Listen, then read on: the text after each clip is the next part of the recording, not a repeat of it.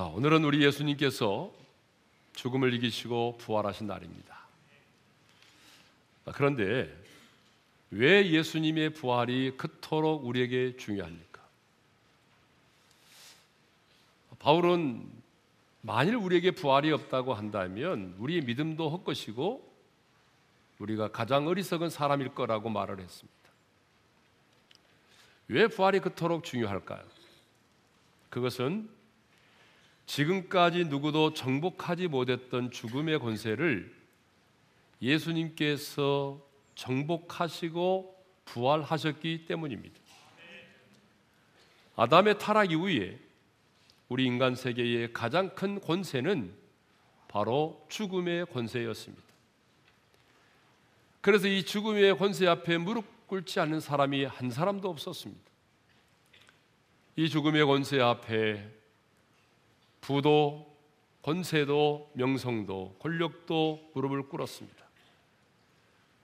더 이상 정복할 땅이 없어서 울었다는 알렉산더 대제도 내 사전에 불가능이라곤 없다는 그런 나폴레옹도 그리고 불로초를 구했던 진시 황제도 이 죽음 앞에 무릎을 꿇었습니다.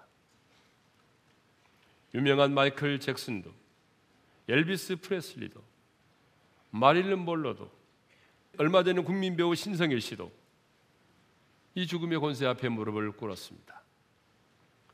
그래서 사도 바울은 아담의 범죄로 말미암아 사망이 왕 노릇을 하였다라고 말하고 있습니다. 로마서 5장 17절이죠. 다 같이 읽겠습니다. 한 사람의 범죄로 말미암아 사망이 그 한 사람을 통하여 왕 노릇하였은즉 여러분 사망이 왕 노릇 했다는 말은 무슨 말일까요? 왕이 자기 신하들을 다스리듯이 죽음이 사람들을 다스렸다는 것이죠. 그래서 아담의 후손으로 태어난 모든 사람들은 죽음의 통치, 곧 사망의 통치를 받아왔습니다. 그러니까 죽음이 싫다는 것을 알면서도 죽음이 두렵다고 하는 것을 알면서도 누구도 이 죽음을 거역할 수가 없었습니다. 인류 역사에 누가 죽음의 권세와 맞서 싸워 이긴 사람이 있습니까? 아무도 없습니다. 그런데 예수님께서 죽음을 이기시고 부활하심으로써 이 죽음의 권세가 깨어졌습니다. 예수님이 십자가에서 죽으심으로 우리의 죄값을 치르시고 3일 만에 부활하심으로 사망이 더 이상 우리를 지배하지 못하게 된 것입니다. 이 무소불위의 권세를 가진 죽음이 예수님의 부활에 의해서 예수님의 부활의 생명에 의해서 상킴 바 된 것입니다. 빛이 임하면 흑암이 물러가듯이 예수 그리스도의 부활의 생명에 의해서 사망이 상킴을 당한 것입니다. 그러므로 이제 사망이 왕노릇하던 시대는 끝이 났습니다. 사망이 통치하던 시대도 끝이 났습니다. 그래서 사도 바울은 죽음을 향하여 이렇게 당당하게 외칩니다. 자, 우리도 고린도서 15장 55절 말씀을 당당하게 우리의 고백으로 외치겠습니다. 다 같이요. 사망아, 너의 승리가 어디에 있느냐? 사망아, 내가 쏘는 것이 어디 있느냐? 여기서 승리는 정복 이김을 말합니다. 그리고 쏘는 것은 뾰족한 끝 또 쏘는 침을 말하죠. 그래서 표준 세 번역은 이렇게 번역을 하고 있습니다. 죽음아, 너의 승리가 어디에 있느냐? 죽음아, 너의 톡침이 어디에 있느냐? 이렇게 번역을 하고 있습니다. 무슨 말입니까? 죽음을 향해서 이렇게 명령하는 거 아닙니까? 한번 덤벼봐라. 그 뾰족한 끝으로 그 쏘는 톡침으로 나를 한번 찔러봐라. 하지만 너는 더 이상 나를 이기지 못한다 그런 얘기죠. 복음 때문에 돌에 맞아 쓰러지기도 했고 복음 때문에 감옥에 갇히기도 했지만 바울은 저 무시무시한 사망의 권세가 예수 그리스도의 부활의 권세에 의해서 정복당했음을 분명히 알고 있었습니다. 그러므로 담대히 사망을 향해서 외칩니다. 사망아, 너의 이김이 어디에 있느냐? 사망아, 너의 쏘는 것이 어디 있느냐? 없다고 외친 것이죠. 그렇다면 예수님의 부활의 생명으로 거듭났고 그 부활의 생명으로 살아가는 우리들도 우리를 향하여 달려오는 죽음을 향해서 여러분 당당하게 이렇게 외칠 수 있어야 되는 거 아닙니까? 여러분 우리 다 같이 한번 외쳐봅시다. 다 같이요. 죽음아 너의 승리가 어디에 있느냐? 죽음아 너의 독침이 어디에 있느냐? 여러분 이렇게 당당하게 외칠 수 있기를 바랍니다. 오늘 우리가 읽은 본문은 먼저 예수님께서 우리와 같은 동일한 육체를 입고 이 세상에 오셨음을 말하고 있습니다. 14절 상반절의 말씀을 읽겠습니다. 다 같이요. 자녀들은 혈과 육에 속하였습니다. 그도 또한 같은 모양으로 혈과 육을 함께 지니심은 자, 여기서 혈과 육은 피와 살을 말하죠. 그러니까 혈과 육은 유한한 생명을 지닌 인간을 지칭하는 표현이기도 합니다. 그러니까 우리들은 모두 혈과 육을 지닌 연약한 인간들이지 않습니까? 그런데 죄 없으신 예수님, 하나님이신 예수님이 우리와 동일한 혈과 육을 가진 인간의 존재로 이 세상에 오셨다 그런 얘기입니다. 예. 그러면 왜 예수님께서 인간의 몸을 입고 이 세상에 오셔서 우리와 동일한 혈과 육을 지니셨느냐 그 말이죠. 그 이유를 오늘 본문이 이렇게 말하고 있습니다. 죽음의 세력을 가진 자 마귀를 멸하시기 위해서라고 말하고 있어요. 자, 14절 하반절이죠. 읽겠습니다. 시작. 같은 모양으로 혈과 육을 함께 지니심은 죽음을 통하여 죽음의 세력을 잡은 자, 곧 마귀를 멸하시며 따라서 하겠습니다. 죽음의 세력을 잡은 자, 곧 마귀를 멸하시며 자, 성경은 마귀를 죽음의 세력을 잡은 자라고 묘사를 하고 있어요. 여러분, 왜 성경은 마귀를 죽음의 세력을 잡은 자라고 말하고 있을까요? 거기 죽음의 세력을 잡은 자라고 하는 언어적 의미를 살펴보게 되면 손에 쥐고 제 마음대로 하는 자라는 뜻인데요. 그렇다면 여러분 마귀가 죽음을 손에 쥐고 자기 마음대로 한다는 말입니까? 아닙니다. 인간의 생사하복을 주장하시는 분은 하나님 한 분밖에 없습니다. 그런데 왜 성경은 마귀를 죽음의 세력을 잡은 자라고 묘사를 하고 있을까요? 그것은 죄의 주인이 마귀이고 죄의 주인이 마귀이고 그 마귀로 인해서 죽음이 우리 가운데 들어왔기 때문이죠. 그래서 그의 영역으로 죽음을 묘사를 하고 있는 것입니다. 그러면 죽음의 세력을 잡은 자 곧 마귀를 멸하셨다고 하는 것은 또 무엇을 의미할까요? 마귀를 멸하셨다. 여러분 마귀를 멸하셨다고 하는 의미가 뭐예요? 마귀를 없애버리셨다는 의미입니까? 아니죠. 그 의미가 아니고 마귀를 멸하셨다라고 하는 것은 마귀를 없애버리셨다라고 하는 것이 아니고 예? 마귀의 일을 멸하셨다. 마귀의 일을 멸하셨음을 말합니다. 그래서 사도 요한은 왜 하나님의 아들이 이 세상에 나타났는지 그 이유를 요한일서 3장 8절에서 이렇게 말하고 있습니다. 읽겠습니다. 시작. 하나님의 아들이 나타나신 것은 마귀의 일을 멸하려 하심이라. 자, 마귀를 멸하신다는 것은 마귀의 일을 멸하는 거예요. 그렇죠? 네. 여기서 멸했다 라고 하는 말은 무용지물로 만들어 버렸다. 예? 더 이상 사용할 수 없도록 만들어 버렸다 그런 얘기거든요. 자, 그렇다면 또 마귀의 일이란 뭘까요? 마귀의 일. 여러분, 마귀의 일이 뭐죠? 마귀의 일은 참 다양하지만 대표적으로 성경은 이렇게 말하고 있습니다. 도둑질하고 죽이고 멸망시키는 것이 마귀의 일이에요. 그래서 예수님은 요한복음 10장 10절에서 이렇게 말씀하셨거든요. 자, 내가 온 것은 너희에게 생명을 얻게 하고 더 풍성히 얻게 하기 위함이지만 도둑 마귀가 오는 것은 다 같이 읽겠습니다. 다 같이요. 자, 시작. 도둑이 오는 것은 도둑질하고 죽이고 멸망시키려는 것 뿐이요. 그랬어. 그러니까 이런 마귀의 일이 뭐예요? 마귀의 일은 도둑질하고 죽이고 멸망시키는 거예요. 이게 마귀의 일이에요. 그래서 우리가 욥기 1장과 2장을 보게 되면 이 마귀의 일이 잘 나타나 있습니다. 그래서 여러분 욥기를 읽어보시면 아시겠지만 하나님의 허용하에 사탄이 무슨 일을 감행합니까? 하나님의 허용하에 스바 사람들로 쳐들어오게 만들어서 욥의 모든 재산을 빼앗고 그 종들을 쳐 죽였습니다. 그렇죠?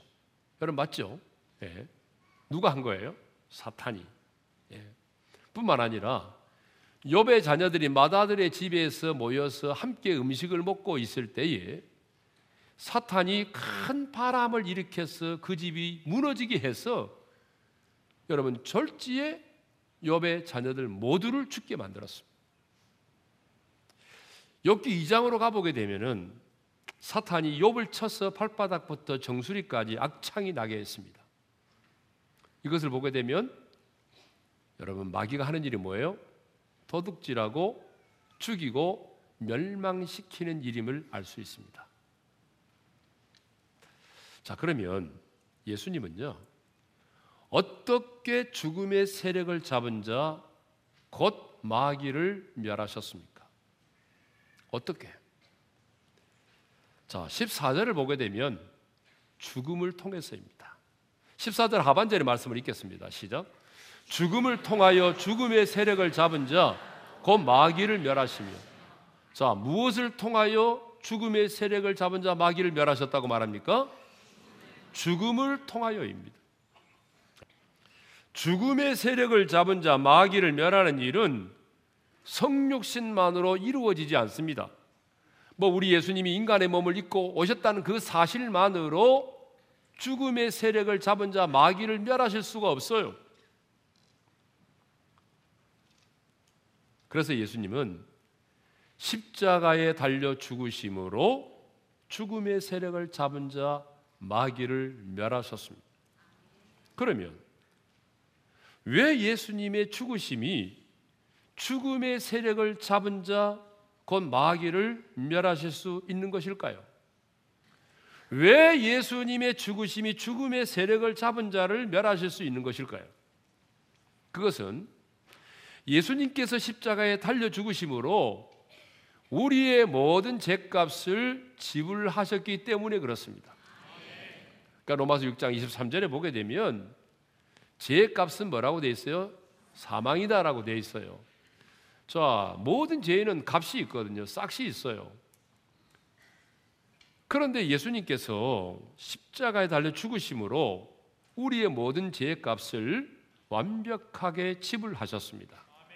그래서 예수님이 십자가에 달려 죽으실 때에 뭐라고 말씀하셨습니까? 다 이루었다라고 말씀하셨어요. 이 말의 뜻이 뭐예요? 원문의 뜻이 테텔레스타이라는 말인데 이 뜻이 뭡니까? 값을 지불했다, 완불했다, 청산했다 그 말이에요.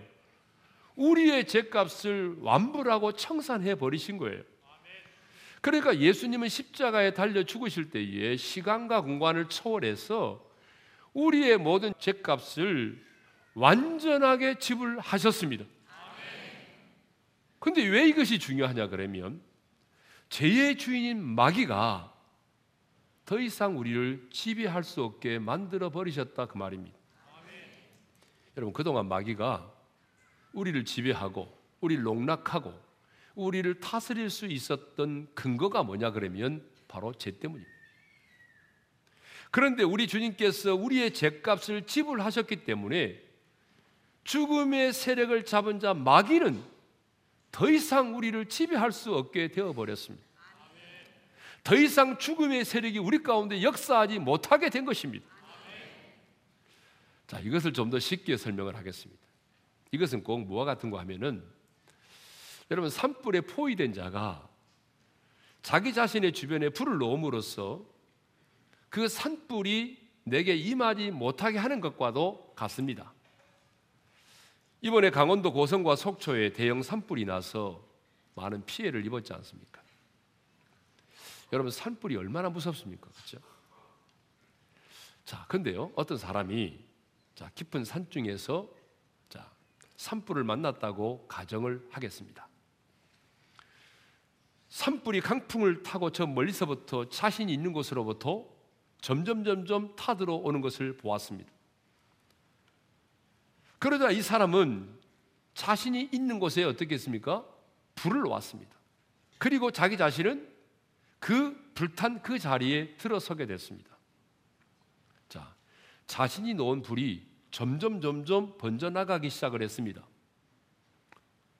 근데 마침내 저 멀리서부터 강렬한 강풍을 타고 내 주변을 포위하고 점점점 타고 들어오던 산불과 내가 놓은 불이 만나게 되겠죠.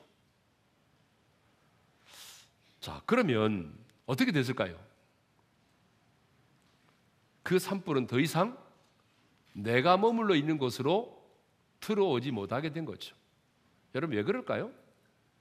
이미 이미 그 산불은 탈 것이 다 타버렸기 때문에 내가 있는 곳으로 더 이상 타 들어오지 못하게 된 것입니다. 여러분 이와 같이 죽음을 정복하는 길은 바로 죽음인 것입니다.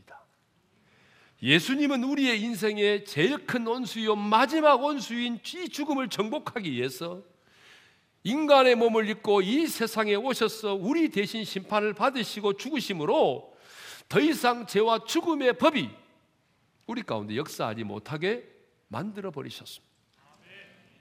이처럼 우리 예수님도 십자가에 달려 죽으심으로 죽음의 세력을 잡은 자 곧 마귀를 멸하신 것입니다. 자, 그러면 왜 예수님은 죽음의 세력을 잡은 자 곧 마귀를 멸하셨습니까? 왜? 자, 15절의 말씀을 읽겠습니다. 다 같이 읽겠습니다. 시작.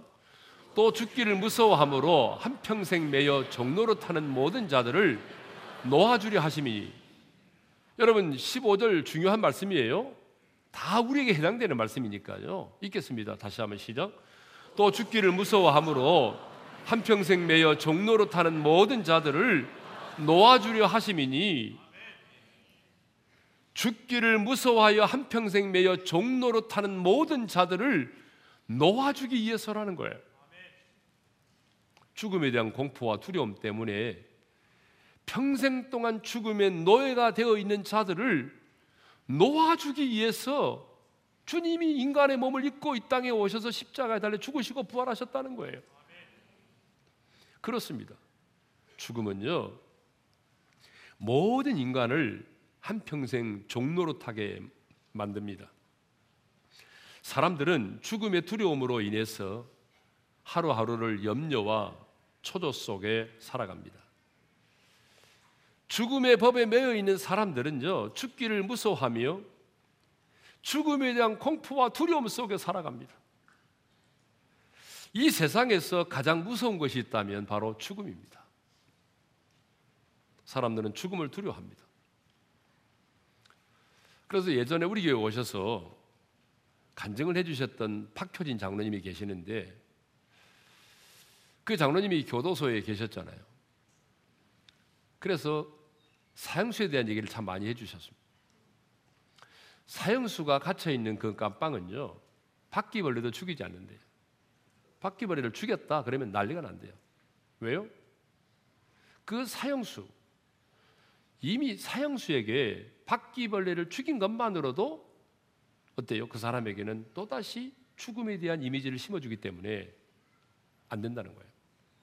그래서 바퀴벌레가 와도 절대로 죽여서는 안 된다는 것입니다. 사형수가 있는 감옥에서는. 예. 여러분, 사형을 당한다는 것, 죽음이 얼마나 무서운 것인지 사형장으로 끌려오는 사람들에 대한 얘기를 생생하게 들려주었는데 여러분, 그 1초, 2초, 그 몇 초밖에 안 되지만은 좀 더 오래 살아보고 싶겠다, 살아보겠노라고 교도관들에 의해서 끌려오다가 신발을 벗어버린답니다. 그러면 다시 몇 발자국 뒤로 가서 그 신발을 다시 신겨야 되기 때문에 조금 몇 초 지체되잖아요. 근데 더 살고 싶어서.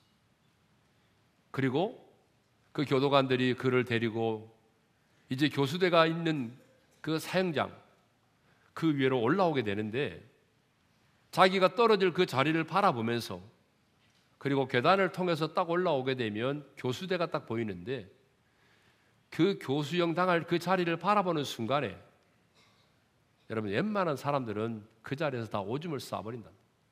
동공이 풀려가지고 물어봐도 행설수설하고 답도 못하는 사람들이 많다는 거예요. 여러분 이렇게 죽음이 두려운 것입니다. 죽음 앞에 겁을 내지 않은 자가 없습니다. 프랑스의 볼테르라고 하는 유명한 철학자가 있었습니다. 그런데 그는 하나님을 믿지 않았습니다. 하나님이 없다는 책도 쓰고 하나님이 없다는 강의도 많이 했습니다. 그는 기독교가 오랜 세월에 의해서 만들어졌지만 나는 앞으로 50년 안에 기독교를 허물겠다. 그리고 앞으로 100년 안에 성경이 한 권도 없도록 만들어 버리겠다라고 혼장담했던 사람입니다. 그러나 그는 죽을 때에 아, 나는 하나님과 사람에게 버림을 받았다. 나는 차라리 내가 태어나지 않았더라면 좋았을 것을. 나는 지옥으로 떨어진다. 여러분 이렇게 덜덜 떨다가 죽었다는 것입니다. 무신론자 토마스 스코트는 나는 하나님도 없고 지옥도 없는 줄 알았는데 이제는 내가 느낀다. 하나님도 계시고 지옥도 있구나. 나는 공의로운 하나님의 심판을 받아 멸망으로 떨어지는구나. 이 말을 남기고 죽었다고 합니다. 한 세기에 가장 커다란 팔자취를 남겼던 실존주의 철학자 사르트르. 그는 죽을 때에 주변에 있는 너무나 많은 사람들을 실망시켰습니다. 죽음으로부터의 자유를 그렇게 외쳤던 그는 프랑스 파리의 브루세 병원에 폐수종으로 한 달 동안 입원해 있었는데 입원해 있는 한 달 동안 소리를 지르고 찾아온 사람들을 향하여 고함을 치고 발악을 했다고 합니다. 그는 죽음에 대한 불안과 공포 때문에 자기의 병명이 무엇인지 아내에게조차 묻지도 못했습니다. 그는 1980년 4월 16일 입원한 지 한 달 만에 몹시 괴로워하다가 병원에서 세상을 떠났습니다. 철학은 우리를 죽음의 공포에서 해방시켜 주지 못하는 것입니다. 반면에 독일 신학자인 디트리히 본, 회, 본회퍼는 세계 대전 중에 독일의 수용소에서 나치에게 항거하다가 죽음을 맞이했습니다. 어느 날 갑자기 한 간수가 문을 두드리고 들어오는데 그는 직감적으로 아 이것이 자기의 마지막이라는 것을 알았습니다. 그래서 그는 벌떡 일어나 감방에 있던 자기 동지들에게 이렇게 인사를 했다고 합니다. 동지 여러분, 이제 나에게는 죽음이 왔습니다. 그러나 기억하십시오. 이것은 마지막이 아니고 시작입니다. 주님께서 나를 위해 예비하신 아버지의 집에서 만날 때까지 여러분 안녕히 계십시오. 마지막 인사를 하고 감방을 나서는 그에게서 놀라운 평안과 기쁨이 넘쳐났습니다. 그 감옥에 있던 사람들은 하나님을 신뢰하는 사람의 마지막의 모습이 무엇인가를 똑똑히 눈으로 본 것입니다.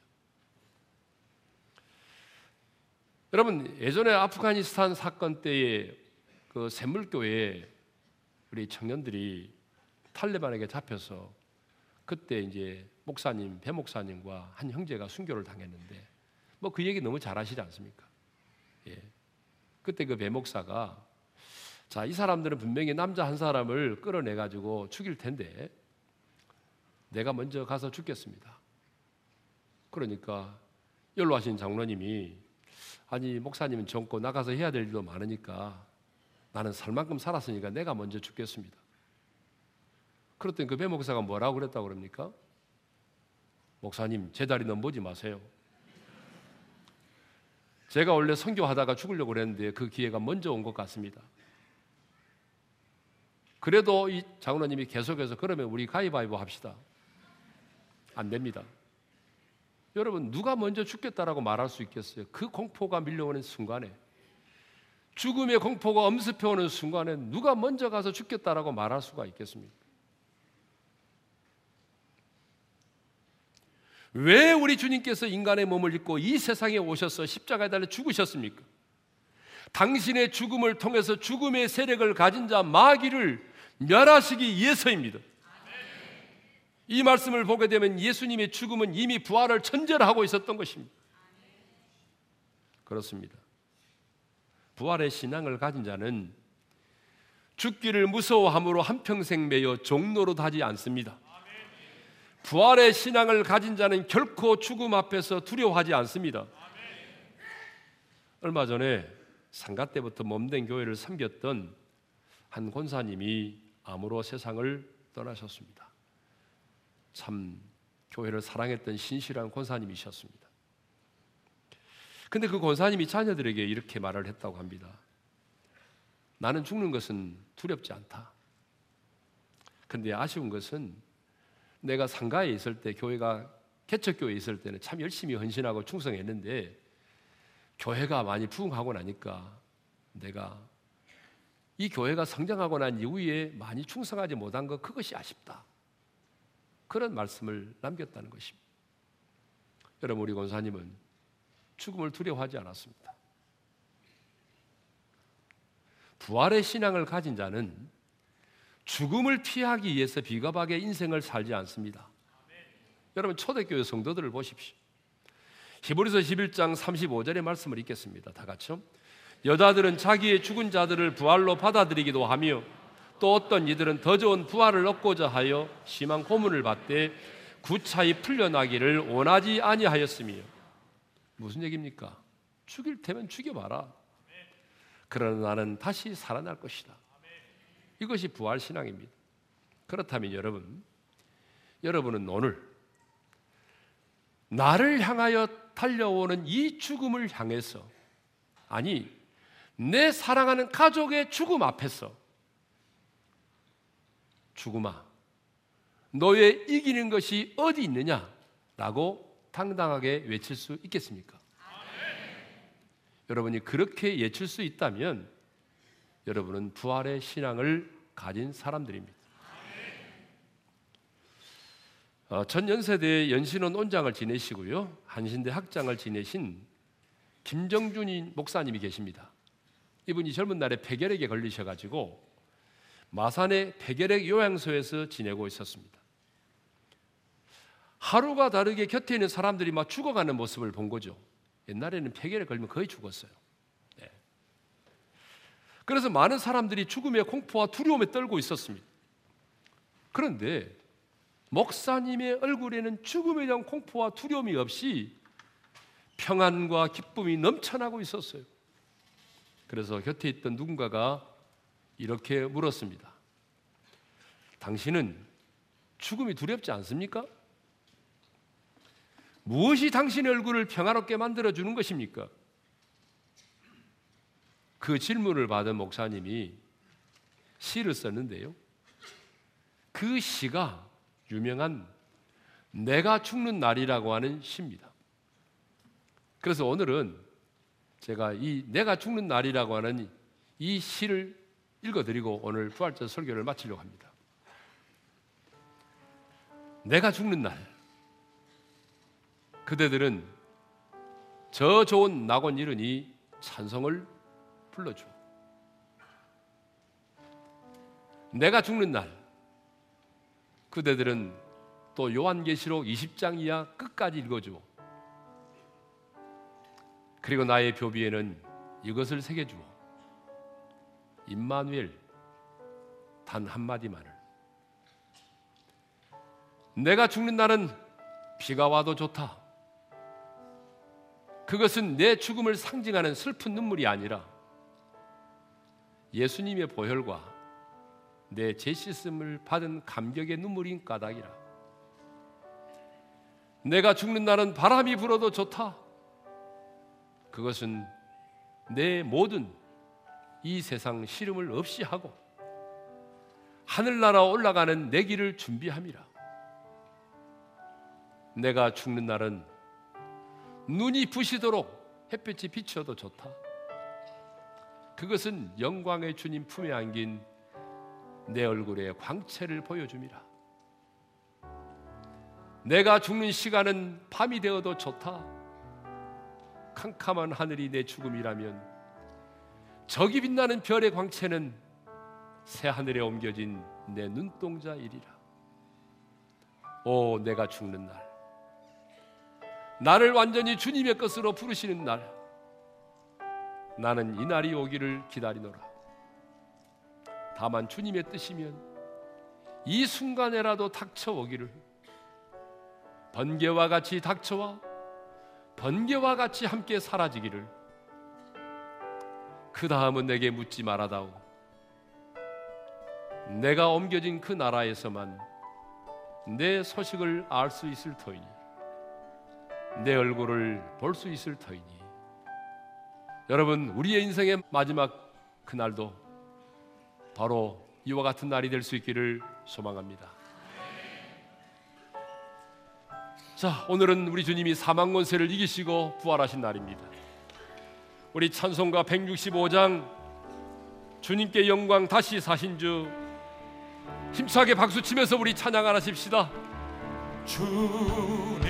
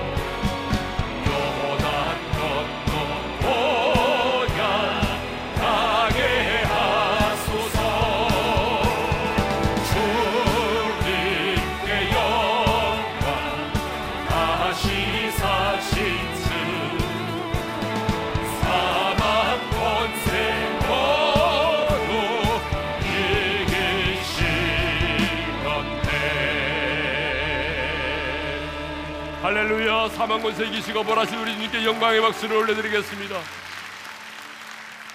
자 우리 한번 눈을 감고 주신 말씀 붙들고 기도합시다. 여러분 왜 우리 주님이 인간의 몸을 입고 이 땅에 오셔서 십자가에 달려 죽으시고 부활하셨습니까? 왜?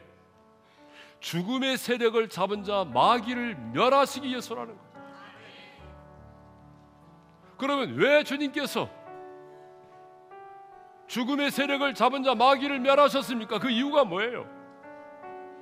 죽기를 무서워함으로 죽기를 무서워함으로 죽기를 무서워함으로 한평생 매여 종로로 타는 자들을 자유케 하기 위함이라는 거예요. 놓아주기 위해서 죽음 앞에 겁을 내고 죽음 앞에 두려워 떠는 자들을 자유케 하기 위해서라는 거예요. 여러분 죄와 죽음의 법 아래 놓여 있는 사람들은 죽음의 법에 두려워 떨 수밖에 없습니다. 그렇지만 이제 우리는 죄와 죽음의 법에서 해방된 사람입니다.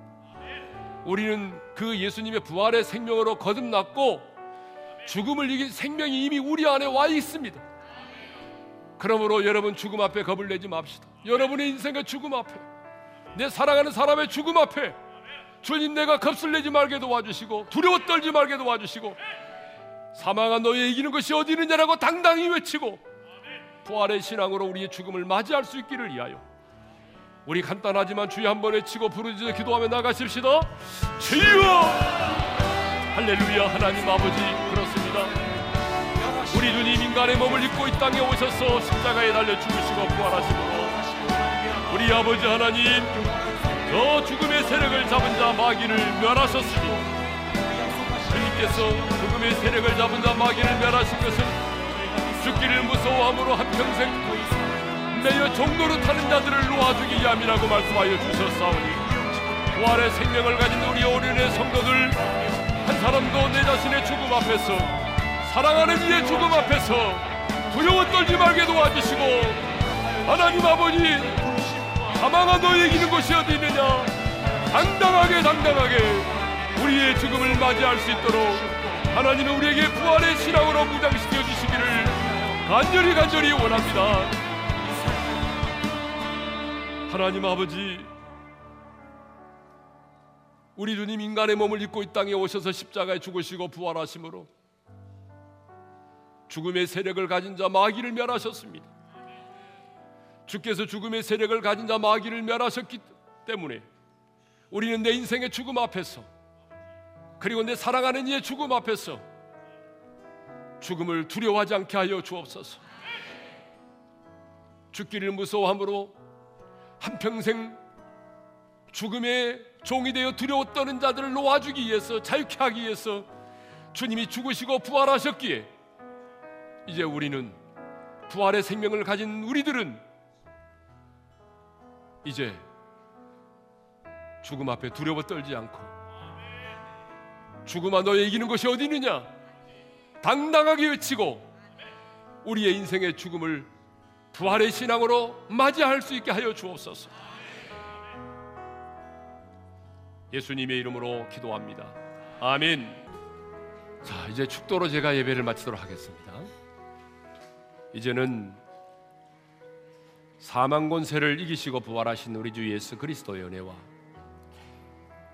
하나님 아버지의 영원한 그 사랑하심과 성령님의 감동 감화 교통하심 사망 권세를 이기시고 부활하신 이 부활의 부활 주일에 죽음의 세력을 잡은 자 마귀를 멸하신 주님을 인해서 우리의 죽음 앞에 겁을 내지 않고 사랑하는 이의 죽음 앞에서도 겁을 내지 않고 죽음아 너의 이기는 것이 어디 있느냐라고 당당하게 외치고 부활의 신앙으로 당당하게 살기를 소망하는 모든 지체들 위해 이제로부터 영원토로 함께 하시기를 축원하옵나이다. 아멘.